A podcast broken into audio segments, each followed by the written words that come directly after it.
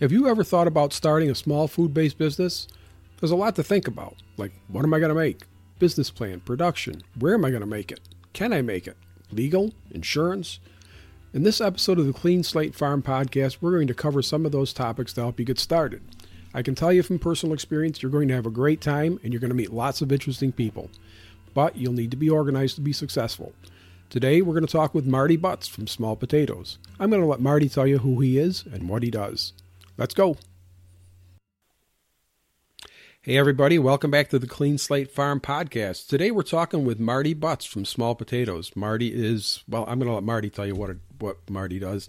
Uh, pretty interesting guy. I've known Marty for a while, and um, the gist of our conversation today is going to be about starting a small food business, some of the things you need to know, and how you get going in that. And Marty's pretty much an expert on that. He lectures all over the country. So, Marty, how you doing today?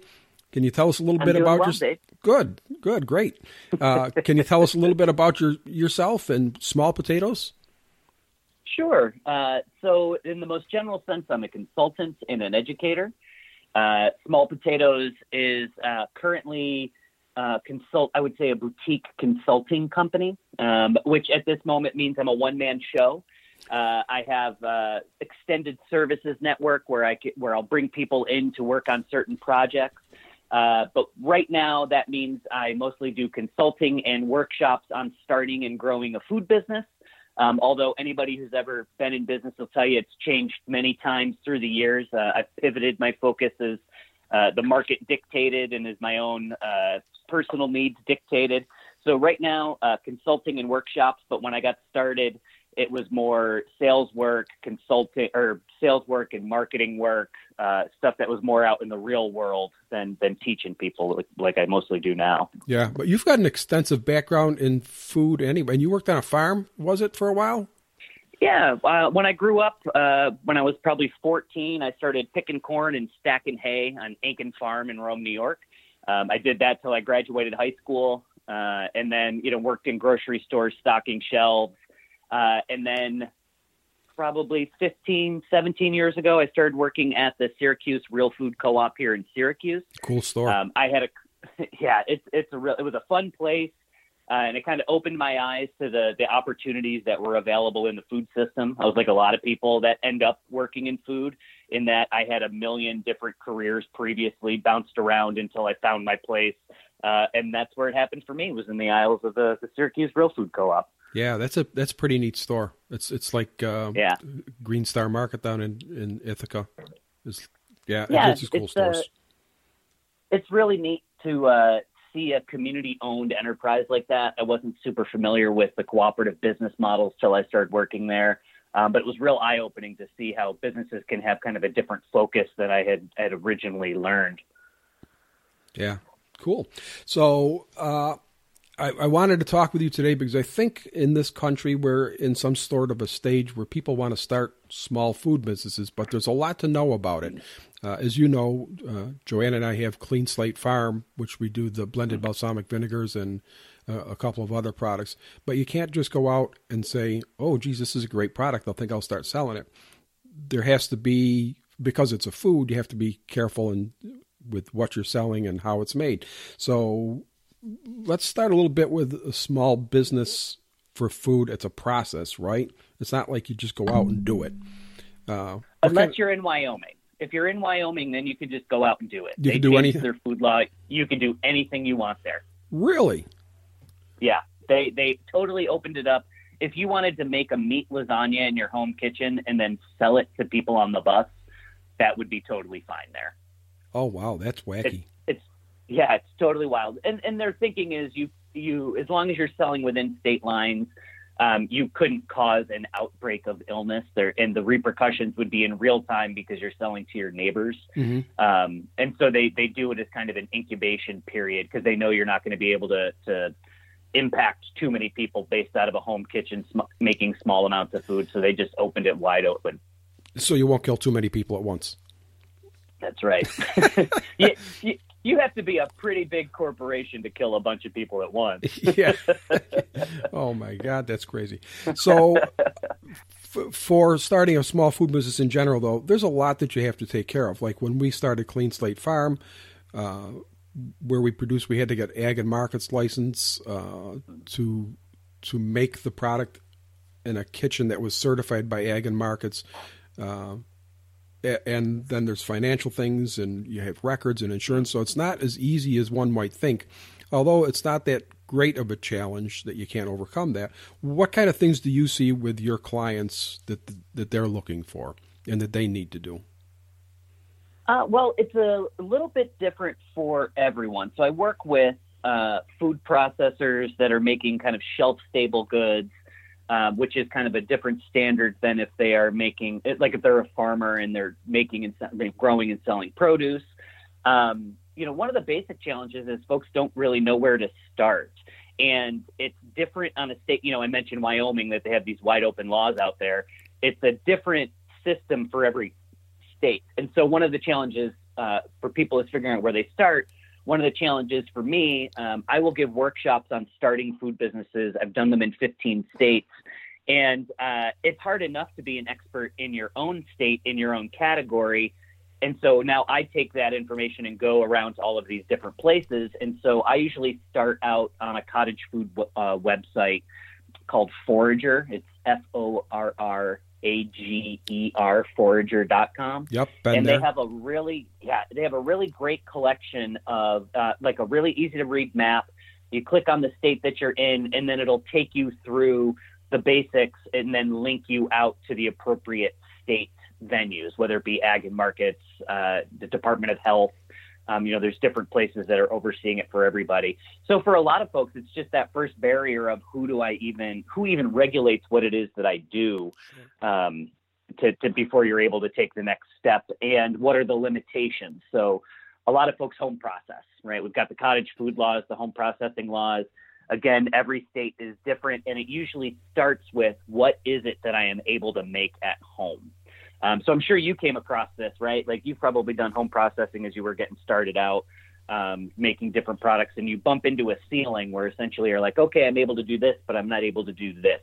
Right. Um, one of the things I always joke about in the state of New York specifically is, uh, and they've they've updated the laws a little bit to get with the times, but it used to be you could only make a pie that had a crust on top as well as on the bottom. so you couldn't have an open pie. And and all I could ever think of is that this was because they they had a you know, people were cooling their pies on the windowsill and they had a problem with hobos coming and sticking their thumbs in it. So they needed that extra protection. yeah, we get that around here um, all the time. yeah. Yeah. So there, you know, the, the laws can seem arbitrary in some places as to what the standards are. Um, but a lot of states are really working hard to try and open that up to encourage uh, some kind of low risk uh, business incubation where people are giving it a try. Right. Um, and even New York, they opened it up a little bit. So I I, li- I lived in New York previously. There was about 12 products that you could make, and now I think it's closer to 50. Um, so they're they're getting there. People are chipping away at it to try and open it up a little. Yeah, because there's a lot of small business ideas out there that could grow you know, and mm-hmm. be sustainable. Yeah. Uh, yeah. yeah. Food safety is something big for me. I work in the restaurant business, as you know, mm-hmm. and uh, mm-hmm. I'm just a freak about food safety. I see people doing things, and it's like, don't, don't, don't, don't do that, please. we can't have that. So Wyoming wouldn't be a good fit for you. No, I probably would not be well off in Wyoming. That wouldn't be good. Uh, yeah. So we also uh, found, like when we started out, uh, like I mentioned, the ag and markets thing, uh, and then state takes precedence over county, correct? Uh, as far as I can tell. experience, yes. But I, you know, because the processing laws can get so complicated and are so different from state to state, I never say definitively on a general question because then there's always this little exception where it's like, well, if you put meat, then it has to go through this other. But generally, you want to go to the state level. Um, but there are some states where the county takes a precedent uh, over the state. But generally, it is a state ag- uh, agriculture and markets department that is overseeing food processing. Yeah. So forrager.com or .net, whatever it is, I'll find the, I'll put the mm-hmm. link to the show notes in the show mm-hmm. notes. Mm-hmm. That's probably a good place to start because he he keeps that pretty well updated as far as where you need to go to find out what regulations you have to work under if you're going to start a small food business. Yep, and and what one of the things that I really like it is uh, besides aggregating all of the information for the cottage food for the home processing is that he makes it really easy to find where to link to once you're ready to take that next step. So I don't know if you have ever spent any time on a government website. More than I want to. It can be a, sometimes it can be a little complicated to get through, uh, especially when it comes to regulations and things like that. So uh, that website makes it a lot easier to track down the information that you're looking for. Yeah, yeah, yeah. He's pretty good site there. So yeah. now, actually, or when you actually have a product that you're producing, there's a couple of different ways you can go. And most people, like ourselves, we're we're small here. We're small batch uh, with the vinegars, mm-hmm. And we're going it alone. We're not using a co-packer. Can you talk a little bit mm-hmm. about co-packers and when um, it might be a good idea for somebody to take it to a co-packer? Yeah, uh, and how do you find a co-packer? They're they're like they are few and far between. Yeah, and, and for every for every time I hear somebody say, "Boy, I really love this co-packer," I have also heard somebody say they really hate the very same co-packer. Uh, so it's there's there's no one size fits all. I really wish this is one of those places where I was like, boy, there are these three companies. They're who you want to do business with, but they're all a little bit different. So, uh, so your question is to how do you decide when, uh, you know, when you start one of these ventures, we all have, we all seem a lot younger when we start taking on a new business, right? Like, oh, I can do the accounting myself, I can do the production, I'm going to do the marketing, and and you do everything, right? Yeah. And so you end up there's things that you're really good at, that you're passionate about, that brought you to start this business in the first place. And then there's pieces of it maybe that aren't as interesting to you or aren't within your skill set. And as you grow, you try to find other people to pick up those pieces of your business.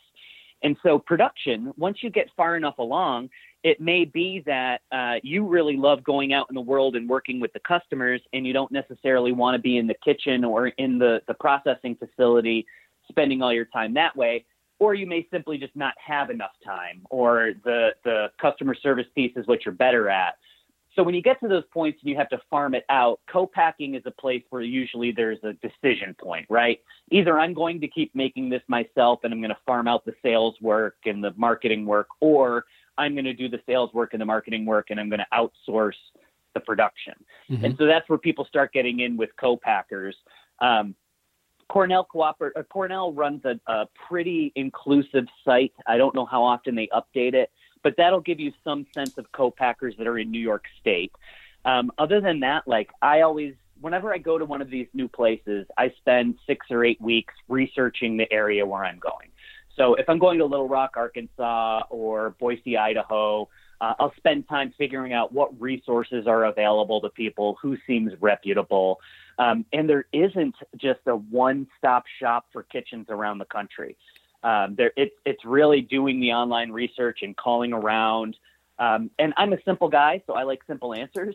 Uh, so what I do is I will call around to uh, farmers market vendors or farmers market managers and ask them where their people are producing. That's a very good um, idea. Yeah, so if I go to Bozeman or go to Bozeman, Montana, and I don't know, I can call the farmers market manager and say, "Hey, I'm coming to town." It offers an opportunity to obviously promote the work that I'm doing. Um, and then it also gives me a sense they're like, if they say, hey, you know, half of all of our people go to this one co-packer, then I should probably check in with that co-packer to see what they do. Mm-hmm. Um, one of the other complications is every co-packer offers a slightly different set of services. So some of them are very developmental. They're going to help you uh, come up with your scheduled process, your official recipe. Um, they may be able to offer some marketing support. They may be able to offer some distribution support. Uh, they may be able to supply packages or graphic design. So they're all going to have a different set of services uh, that they can offer to you, which makes it even more complicated. So for me, I really like the recommendation. I like this product. I found out where they're making it. I'm going to see if I can make it there as well. Mm-hmm. Yeah, we've investigated a couple of co-packers, and there's one down at Ithaca, and well, and then Nelson Farms, but they're not, uh, which is over in Morrisville, part of Morrisville mm-hmm. College. Uh, they're not co-packing anymore. You can rent their kitchen, and that's where we're going to be moving our production.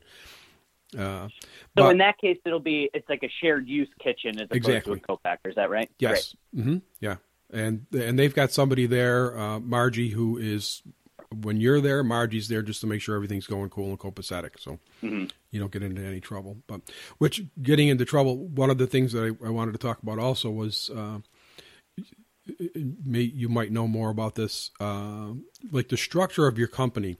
You can start out as a DBA or a, a sole proprietor, and then as you grow, you should probably start thinking about moving into some limited liability corporation kind of thing, right? Yeah, uh, I would say uh, when it comes to selling food, since there is some inherent risk to feeding people, uh, I usually tell people to start thinking about that stuff quickly. Like, I wouldn't launch as a DBA uh, with a food business without knowing exactly what I was going to have to do to become an LLC. Um, and realistically, if the if uh, a potential foodpreneur is capable, I'd say launch with an LLC. Now, for me, I'm a services company. I don't actually produce any food, so working as a, under a DBA makes sense for me. But if I was, uh, you know, making hummus and selling it to people, I would want to have that LLC just in case to, to cover myself in case there's a worst case scenario right. um, and there's a recall or there's a food safety issue. It's good to have that little buffer. Mm-hmm. Um, and nowadays, there's there's so many more business models. You know, I tell people to look at B corporations to have the benefit corp. Um, you know, there's a lot of impacts that food has in a in an ecosystem, and so if you can build a business that has more positive impacts, um, it'll be a better business. People will respond to it more. It has a lot of benefit for you as well. Um, so I always encourage people to look at benefit corps. Um, and then I also am a huge fan of uh, cooperative business models. So one of the things, like we talked about, how you come to a point in the road where you have to decide if somebody is going to make it for you, if you're going to keep making it Right. yourself. Mm-hmm. There also comes a point often where you want to start hiring people, right? You need a crew. You've been doing it yourself for a couple of years or a couple of months, whatever it happens to be in your situation, and you need to crew up to two people, five people, 50 people. Uh, and it can be difficult to pay a fair wage to people that keeps them interested and gets you the best possible employees. And so I always encourage people too to consider um, uh, turning their business into a worker cooperative where the people you are hiring actually become invested in your business as a way to um, sustainably grow your staff. Uh, as well as paying people appropriately, have less turnover. So there, there's, uh, I always encourage people to take on one of those more serious business models and not just to, to think of the LLC, but think of B Corp and think of cooperatives as well. Mm-hmm. Now, what's a B Corp? Is that uh, I, I haven't heard that term before. Is that a It's uh, it's short for benefit corp, benefit Okay. corporation. So, like Patagonia is a benefit corp. So there are certain guidelines by which you treat your employees and your impact on the planet um, that show that you are meeting these certain metrics uh, of of a higher standard. So in an LLC, um, generally, like if you went public with an LLC, you're you're obligated to return a profit for your business, right? Like that's the end all Right. be all of, of running a business is that it's profitable. Mhm. And with a benefit corp, they add other standards as well. So it's not just how profitable you are, but within the the structure, you're held accountable to your impact beyond just your profits. And so you have to meet a certain standard in order to become a benefit corporation. I had never heard of that, and that's that's a Yeah. uh, an IRS approved, sanctioned, It sure is. whatever. Yeah. Okay, And it is uh, state by state. They've been rolling them out, so I don't know the status in every state as to uh, where they are, who it is that you you start out with. But I believe it's bcorp.org. Uh, but you can find great information about benefit corps, and it's a little more complicated for sure, and it certainly makes you meet a higher standard. But it also brings up uh, a lot of benefit back. Uh, so one of the things that small producers bump into in the marketplace is they're never the cheapest option, right? right. you know, there's always going to be some monster corporation that can undersell you because they can buy, you know, tractor trailers worth of the same ingredients so they can drive their price down. Mhm. And so you're always trying to find ways to show the value of your product to your customer. So I always use the example of $9 salsa, which is almost outdated now. So every town I go to, um, you know, there's certain products that always float to the surface, right? People are making salsa everywhere I go. People are making barbecue sauce everywhere I go um, and they're they're trying to compete against these bigger brands, you're always going to be able to go out and buy a national brand of salsa for three bucks. Yep. And every town I go to, there's a salsa maker that just can't make a go of it for selling for anything less than nine bucks. Yep. And realistically, like I'm starting to see that up to 10, 12 dollars a jar now. Mm-hmm. And so how do you compete against somebody selling it for three bucks? I mean, there's always going to be customers that no matter what, that three dollar salsa is going to be the one they choose just be, because of the price. Right. And so it's hard to tell your customer why you have so much more value. Mm-hmm. Um, and you can say, yeah, well, you know, it's small batch. We make it by hand. We grow the ingredients. But a B Corp kind of quantifies that in a way the same way an organic label does or a fair trade label does. Being a B Corp can show a customer at a glance, okay, these people share some values that I have, or they're working harder to make sure that their business has a positive impact. And so that's something that I can support and I can see why it would cost more money because I see them taking extra steps to be a, a more mindful business. Yeah, it tastes good and they're doing something else besides that. Yeah, exactly. yeah, yeah, cool. That's that's uh, I'll I'll look into that and we'll put some notes down in the show notes there, some links. All right. So now getting to market uh, after you've actually decided whether you're going to do it uh, yourself or B Corp or co-packer, getting to market. Do you have any suggestions on? I mean, the, if you're a small company, like we we're running into this, do we do the regional market? Do we do the Caz market, the Fayetteville market? I don't even know where to go on this one. Where on earth do you begin? You. so, for most food businesses, the farmers market is the a number one place that you go. Uh, it's not for everybody. You know, again, I don't like to make blanket statements, but for the vast majority of companies that I've worked with, it makes sense to launch at the farmers market as a first step and potentially as a way to have ongoing income on a weekly basis, which is awful nice because once you get into selling wholesale, you're doing 30 day terms or 60 day terms or whatever it might be. Yep. Um, so I always say go to the farmers market. It is the great business incubator of the food system. It's people that have been doing it for 50 years, standing next to people that might be there for their first day. And there's a lot of knowledge you can get just from working the market and learning from your peers, um, which is another one of those things where it's like, I'm starting a new business, I'm fresh at it. And having a network of peers that you can turn to to ask simple questions that maybe you don't know where to find them or you didn't find them yourself online. Um, so the, the farmers market provides that as well as that influx of cash on a weekly basis, which is really important when you're launching. And it also gives you an opportunity to engage with your customers face to face, which as you grow, you're going to have less and less of. So at the beginning stages, especially, it's really important to get that feedback about your product.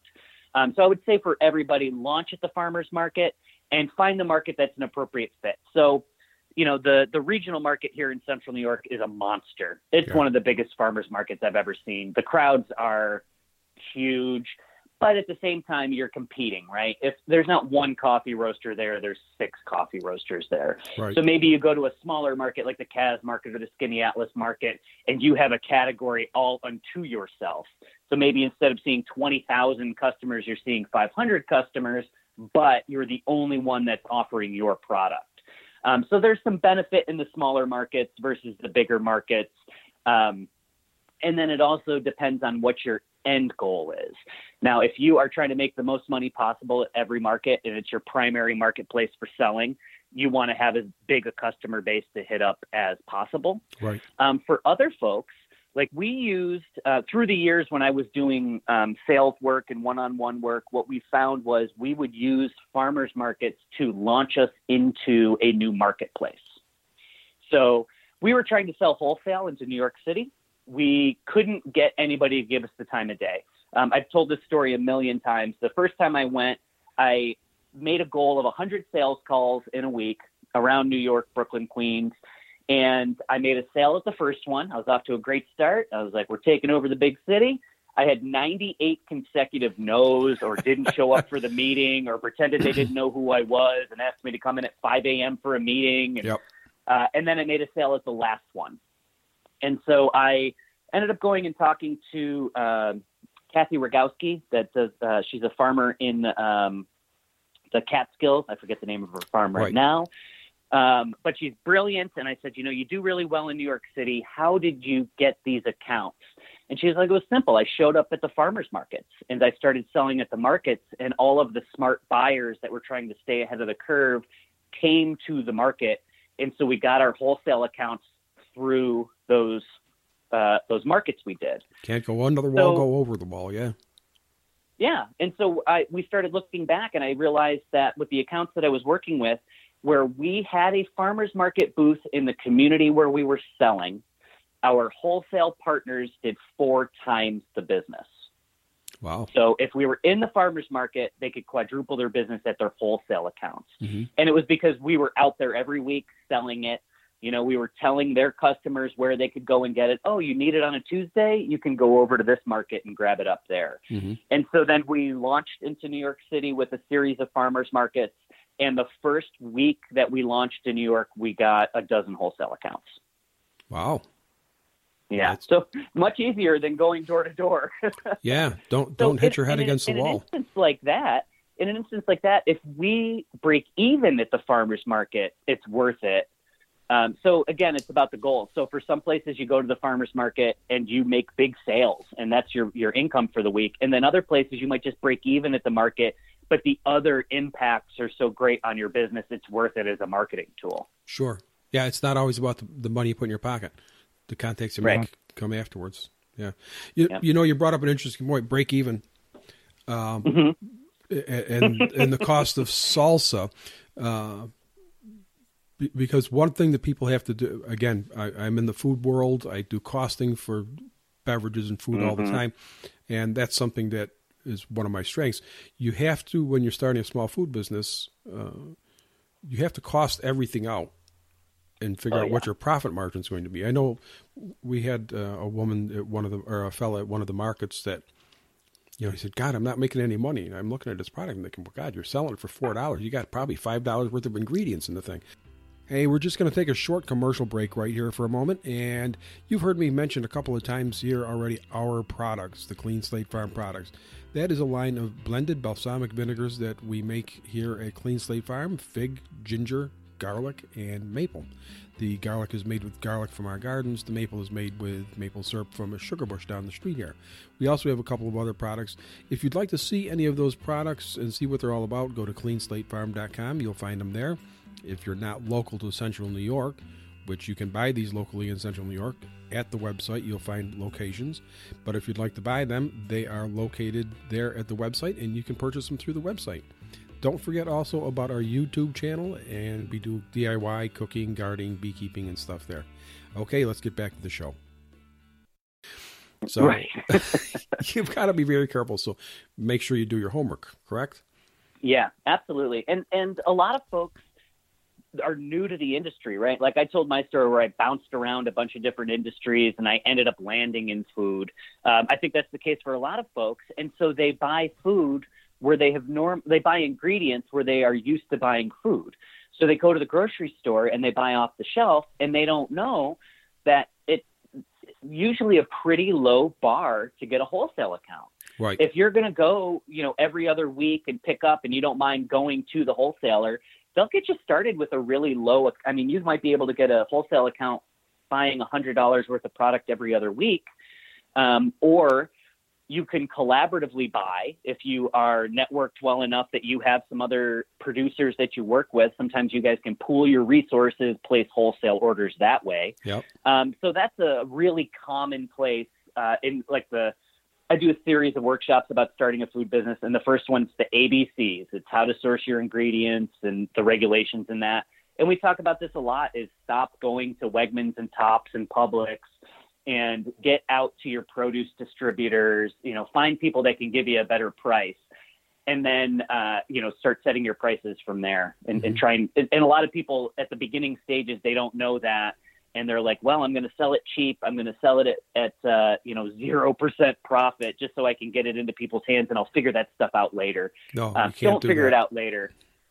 Set it at the high end. If it needs to be nine bucks, and then you're able to work your costs down from there, work them down. But if you're selling it at that price point, don't necessarily lower your price point. Earn the extra margin because um, there's this, and I'm, I'm, sure you've been through this a bunch. There's this wave that you ride, right? Like first, it's that you're spending all your money on the ingredients and, and some of these processing steps. Then you're able to drive those costs down, but then those co- those costs just pop up somewhere else. Well, yep. I need to hire a staff member, or I need to use a co-pack or a sales rep or whatever it is. And so sometimes people are like, "Oh, I got a better price. I'm going to lower my retail price because my ingredients got cheaper." And then you know, two months later, they have a new cost that comes up. So you want to make sure that you are you leave some buffer to absorb as you grow. There are costs to growing. Yeah, but you um, can't you raise the expand the price again. That's right. You can you can only do that so many times. Um, and you should people should raise the price as they need to. You know, the price of food goes up every year, and so you know you and other producers don't have to hold the line, but you do have to hold it for some time. You have to go Yes. a year or two. Um, you can't raise your price every three months on the whims of the, the marketplace, but you do have to be comfortable raising your price and talking to your customers when you need to do it. You have Mhm. to do it. Yeah, I think something that uh, people listening, if you're going to start a small food business, don't forget.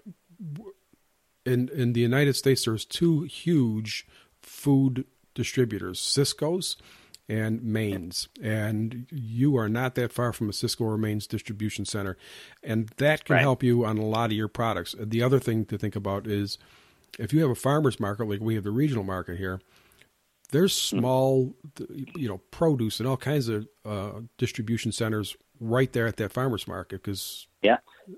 you know it's a it's a convenient place for them to be. So take a look at those sources, but watch your pennies. I'm nodding my head vigorously. yeah, I, I think there's of lots uh, of them out there.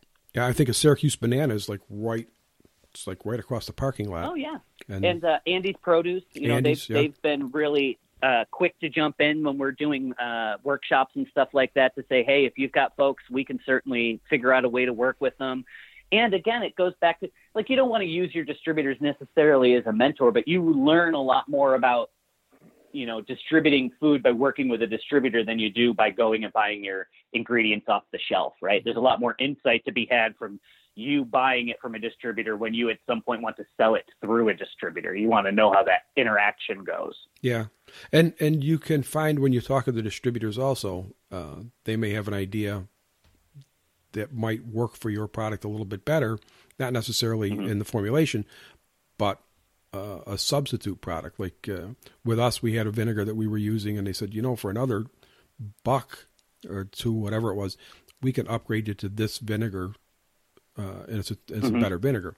Uh, It was a no brainer. Yeah. So yeah yeah, use them as a source. Yeah, it's it's uh, you know something I say in all of the programs that I work, whether it's a workshop or a keynote. It's all about the relationships that you build and how you're able to manage them. And that's a great example. Like you were working with a distributor, and they were like, "We know how to improve your business at a at a reasonable cost."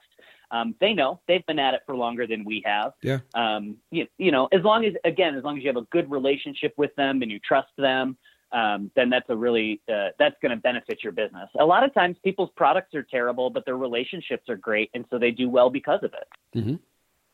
Yeah. So now we've got a business. We, we've structured the business. We're making a product. We found a co-packer or we're doing it ourselves. Now we get into Mhm. how on earth do we let people know we've got this product after the farmer's market? Well, uh, how evergreen do we need the the podcast to be? It seems like it changes all the time, right? yeah. So uh, I started Small Potatoes 10 years ago, and we were, uh, I launched with a Facebook page. I didn't have the, this was when it was still pretty difficult to make a website. You couldn't get a Squarespace or a Wix and just drag and drop photos and you're Yep. off and going. Um, so I started with just a Facebook page. And at the time, Facebook and Twitter were really easy to use, great marketing tools to reach a wide audience. So I might have 400 Facebook fans, but they were seeing all of my posts, they were engaged, and as they've updated their algorithms and figured out ways to charge small businesses for using their service, it's become way more difficult to break through on these social media platforms. Is that, is that does that uh, reflect your experience too? oh yeah, they've grown exponentially. There used to be hundred thousand Yeah. people. Now there's you know ten million. So Yeah, and so it's harder to break through, and the the algorithms are tilted towards the businesses that pay. So the big businesses again are at this advantage, and so it, it's I've circled back to the place where I started ten years ago, where it's more that peer to peer, real world uh, marketing that that makes things happen. And so one of the trends that we've seen within food as as the selling has moved online is that Where it used to be, you would make one, two, three products and then try to get as many accounts as possible, right? Get it, sell it as many stores as possible to mm-hmm. get it into the consumer's hands. There's more opportunity to uh, sell directly to your consumer. And so, one of the things that people do is instead of spending as much time marketing in all of these new places as they get new stores and they get on more shelves, is they try to sell more products to the people that are most into what they do. Mm-hmm. So sell more to your most dedicated customers. So you're seeing the rise of the subscription service um, where people are setting up a recurring order that comes to them once a month. You're seeing places where, so it used to be you made a hot, a medium, and a mild salsa, and then you went on your way. Well, now you better start making a black bean one and a pumpkin puree one. And so people are offering more varieties to sell it to the people that they know are buying their product. So mm-hmm. instead of trying to get new customers all the time, they're trying to sell more to one person. Right. So business really doesn't change. It's who's your you know who's your best customer. It's the one you've got. And and how do you maximize it? You know, I I I don't use a lot of like old business cliches, but the the 80-20 rule where 80% yeah. of your business comes from 20% of your customers. Mm-hmm. I've never worked a business where that wasn't the case. That's yeah. always been true everywhere I go. Your most dedicated customers are going to do the vast majority of your business. Mm-hmm. And so now people are, are trying to, to figure out ways to maximize that by selling more directly to them. Um, again, there's the additional costs that come with running a subscription and doing the shipping and all of that. But if you can sell five or six products to one person that you were previously selling one product to, you can nurture that relationship. You can figure out what it is that they like. You can gear your business towards your most dedicated customers. And that's really been the, the movement in, in food of late. Yeah, we're, you know, a lot of what we're talking about is stuff that we have personally experienced in our small food yeah. venture growing here. So uh, and one of the things with with uh, you know, as I transitioned away from doing sales work and marketing work one on one and started doing the more educational piece and traveling the country, is it's been really cool to see the different stages of the food scene in the different places that I go. So Syracuse has a in Central New York, I think personally has a really well developed local food scene. Um, to the point even where people are starting to crowd each other out right? Like it didn't used to be you even competed with other local people you just competed with the national brands. Right. But now you know there might be 20 coffee roasters within 20 miles of Syracuse where it used to be there was just two or three. Um, and so that as that's gotten more complicated around here I, I go to these different towns and I see them in these different stages. So you know maybe I go to Butte Montana and they have a handful of people that are doing really good work, but they're still starting a new farmers market, um, or they're you know the the grocers are just starting to get around to the buy local movement. And then you you go to some of the other towns, and it's very well developed, and every neighborhood has its own farmers market, and there's locavore focused grocery stores. Um, so it's really interesting to see how it's played out around the country. Where you know I hear, oh, Syracuse is behind the times. Uh, in reality, like when I was going to New York City every week and selling products, we felt like, and a lot of the vendors that were coming from upstate were like, you know, we always hear about how New York is driving the, the food scene. Well, they are for restaurants, but they aren't necessarily for farm products and for, you know, food pro- like products that have been, or like food, yeah, like food products, grocery stuff. So mm-hmm while the restaurants were they were pulling us along for the food products and for the the farm product we were actually bringing them along. And mm-hmm. so i'd come down to new york and i'd say oh we've been doing this in syracuse for three years. Um, and so it's, it's interesting to see how that dynamic plays out uh, across the country. Yeah. I would have to say that where we live we're fortunate because it is a very vital or uh, uh, not vital um, yeah, I think, it's a vital scene. it's, it's, it's, yeah, yeah. It's a, it's a pretty uh, pretty happening scene around here. With boy, I just dated myself. Didn't it? It's a happening scene. I say the same thing, so I guess we're in the same same age bracket. Oh, we man. won't tell people otherwise. No, we'll let them we'll let them wonder. But it is it's a What's it's, old is new again. Yeah, yeah. So we're we're lucky in this area. It's it's a pretty cool For scene sure. around here. So and we yeah. uh, you're right with the coffee roasters. Uh, there's a million coffee roasters around here. So. Yeah, and they keep popping up, so there must still be demand. Yeah. You know, like they they wouldn't keep popping up if people weren't supporting all of these different businesses. It's it's really inspiring. And then it's the same, you know, wherever I go, you'll see these different little categories jumping up um, that are starting to stand out. And then at the same time, so while there's stuff that is very regionally focused and locally focused, there's also movements within the food system that are universally happening. So uh, alcohol, beer, spirits, and cider are jumping off everywhere that I go and yeah. are really becoming anchors to the local food scenes. Mm-hmm. So in Montana, it was a lot of uh, spirits when I go out there because they have a well established grain system, right? They, mm-hmm. they've been, um, you know, the Montana Bread Company and all these, these businesses from years past. Sure. They grow grains out there. And so now the marketplace is moving them towards making vodkas and gins and, and different beverages out of it and so you're seeing this explosion of that. So every town I go to, the the, the alcoholic beverage scene is really kind of dragging along some of the other pieces of the food system. Mm-hmm.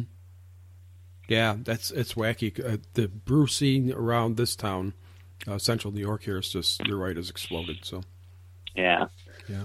Um, and I, one of the things that's really like I I always try to connect uh, like the the economics of the food system to the culture of the food system too. And so brewing popping up around central New York is always really exciting to me because I, you know, look back at our history of, you know, before prohibition, we were the number one hops growing center of the whole country. Yeah. And then it all disappeared between prohibition and blight. They just had a 15 or 20 year period where the industry was snuffed out um, and so now it may be happening all over the country where the, the, the, breweries are popping up.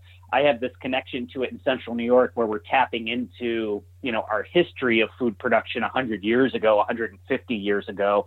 Even if we're doing it in a different way and the recipes have changed, we've always been tied to hops growing and uh, malt producing, barley production, and all mm-hmm. that stuff. So it's cool to, to see the connection between – um, the food system previously and how it's being applied to the, the food system moving forward. Yeah. Yeah, I was just we our product is now going to be in a new new store. I can't announce it yet. Uh, a new new store here uh, in Central New York, uh, and they're going to be doing. You've probably read it in the paper. Uh, they're going to be growing hops four seasons in greenhouses to make their beer. I did see that. Yeah, that's really that's really amazing. Yeah, I was just uh, there and, yesterday. like the innovations around it are so cool. Uh, you know, I think people sometimes I hear all the oh New York, you know, it snows nine months a year and the growing season's so short. But the short growing season has really forced people to be innovative up here. Yeah. Um, you know, Intergrow tomatoes, you probably come across them in your travels. A lot mm-hmm. of folks don't realize what a cutting edge facility it is out in Western New York to grow these tomatoes. Yeah. We just see fresh tomatoes every day, 365 days a year, and we're like, oh, it's a hothouse. It's not exactly. I mean, they're doing some really interesting stuff, and they're using technology. Um, and indoor cultivation in the last 10 years is another one of those categories that's exploded.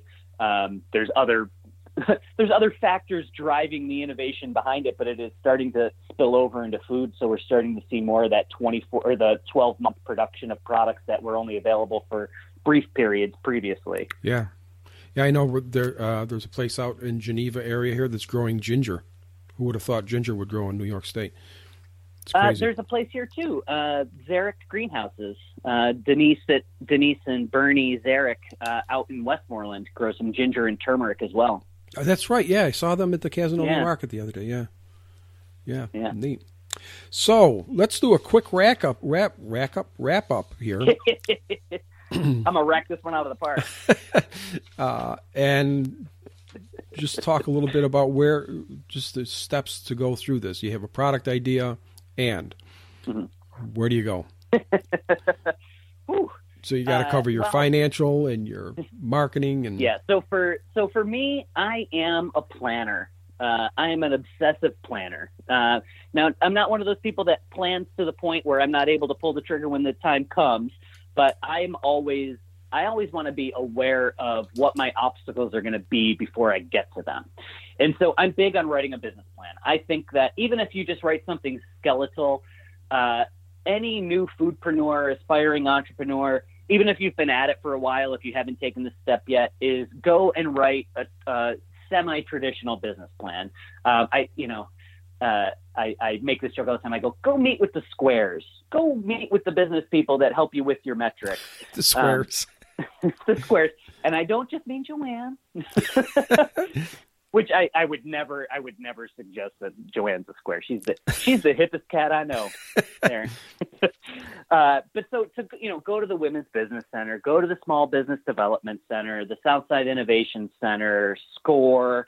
There's a slew of business support agencies out there, many of which are free for business planning, or if they're not free, they're very cheap and they will either uh, put you into a class where it teaches you to you know go through the business planning process or they might meet with you one-on-one to lay out uh, what a template should look like and so the first thing it's going to do is it's going to point you in the directions of where you need to learn more and then it's also going to help you identify which are the the pieces of your business that you just you know are always going to be a challenge for you mm-hmm.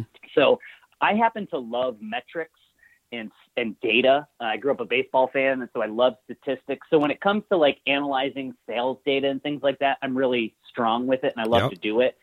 And then other people, they don't want to see the numbers. That's not something that appeals to them, or it, it, that they uh, that they move to naturally. And so through your business planning process, you're going to identify, hey, this is something I know I'm not going to be good at. I need to have a game plan now so when the the tax season comes, I'm not trying to figure out my bookkeeping. I knew in advance it wasn't going to work for me, so I hired someone, yeah. or I outsourced it. And so I think business planning is really important that way. Mm-hmm. Um, and so again, to, to use the resources that are out there, the the Small Business Development Center, SBDC, uh, Score is a good one. Women's mm-hmm. Business Center, depending on what's the right fit for you. And there and are. Suggest, hmm? uh, I'm sorry. There's this is uh, there's small business development centers all over the country, and every state has these. And and score right. is the what, what is it the what score stand for again? They they change. So uh, it's funny. My my grandfather was very active in score in the 80s and 90s mm-hmm. to the point that they actually named one of their trophies after him. Um, they, and so it used to be the Senior Corps of Retired Executives. Right but they they got rid of it. They they don't just work with retired business counselors now. They work with uh, you know full time professional counselors as well. So I don't think the acronym stands anymore. Um, but yeah, SCORE used to be retired uh, business folks would kind of mentor people and help them with their business plan, but now they've gotten a little bit uh, into into full time professionals. Yeah. And then the SBDC is uh, so I tell you, I travel around the country. I go to all these places predominantly I do that with small business development centers. They generally are sponsoring me to come to their town. Um, I do their national conference every year, and, and, I've met directors all over the country. They're a wonderful resource, and most everything that they do from the business planning standpoint is free.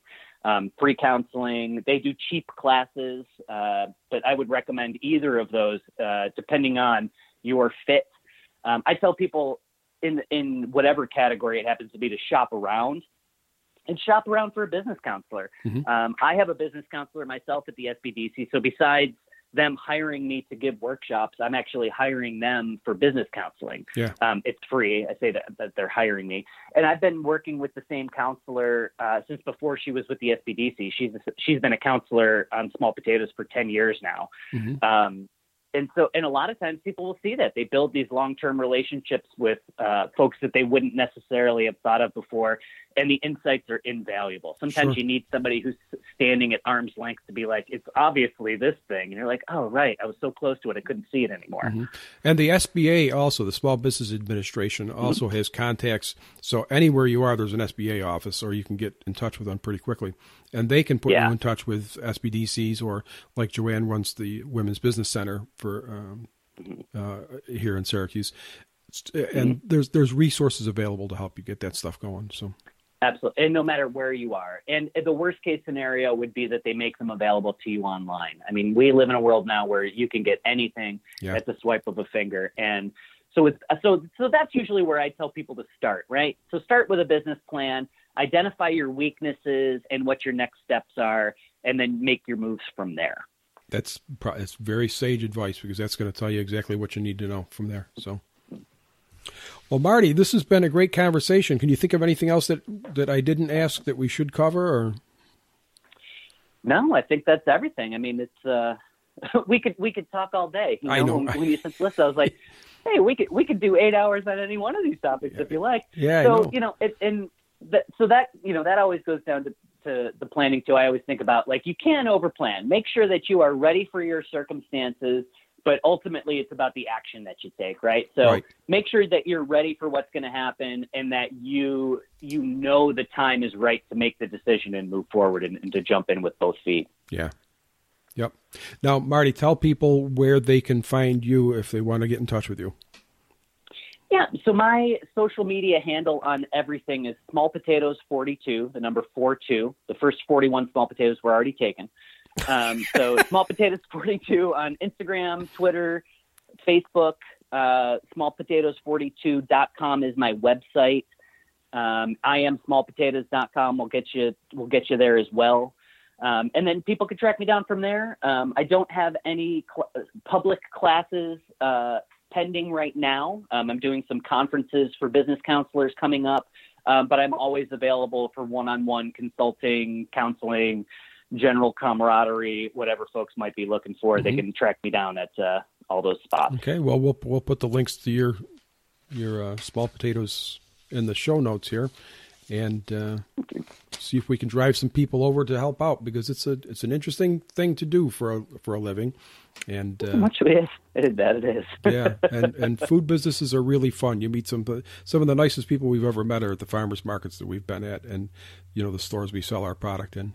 Um, yeah, so it's, it's definitely good uh, for the soul it's as well. lifestyle change. Yeah, that's what I was thinking. You know, there's so many people that come to food because they are burned out on whatever the other thing is that they're doing. You know, it's a really common thing for me to meet people that are like, "Look, I'm looking to start a business because I I was a, a middle manager at a communications company for the last 20 years."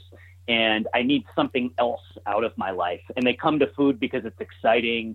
It has cultural impacts. You meet people in real life, uh, and, and you get on their dinner tables, and you you get to take part in their celebrations, even if you aren't there. You're helping them to celebrate their holidays with their families.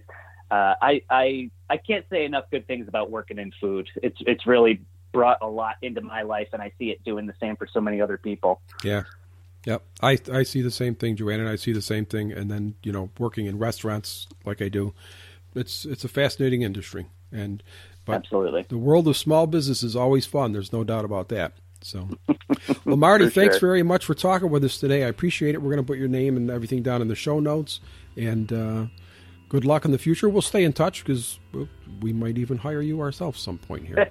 So. I'll be here. Okay, good great, Marty. Great, thank you. Okay, that wraps up another show. Thank you for downloading and listening to this podcast, uh, the interview with Marty Butts. We really appreciate that.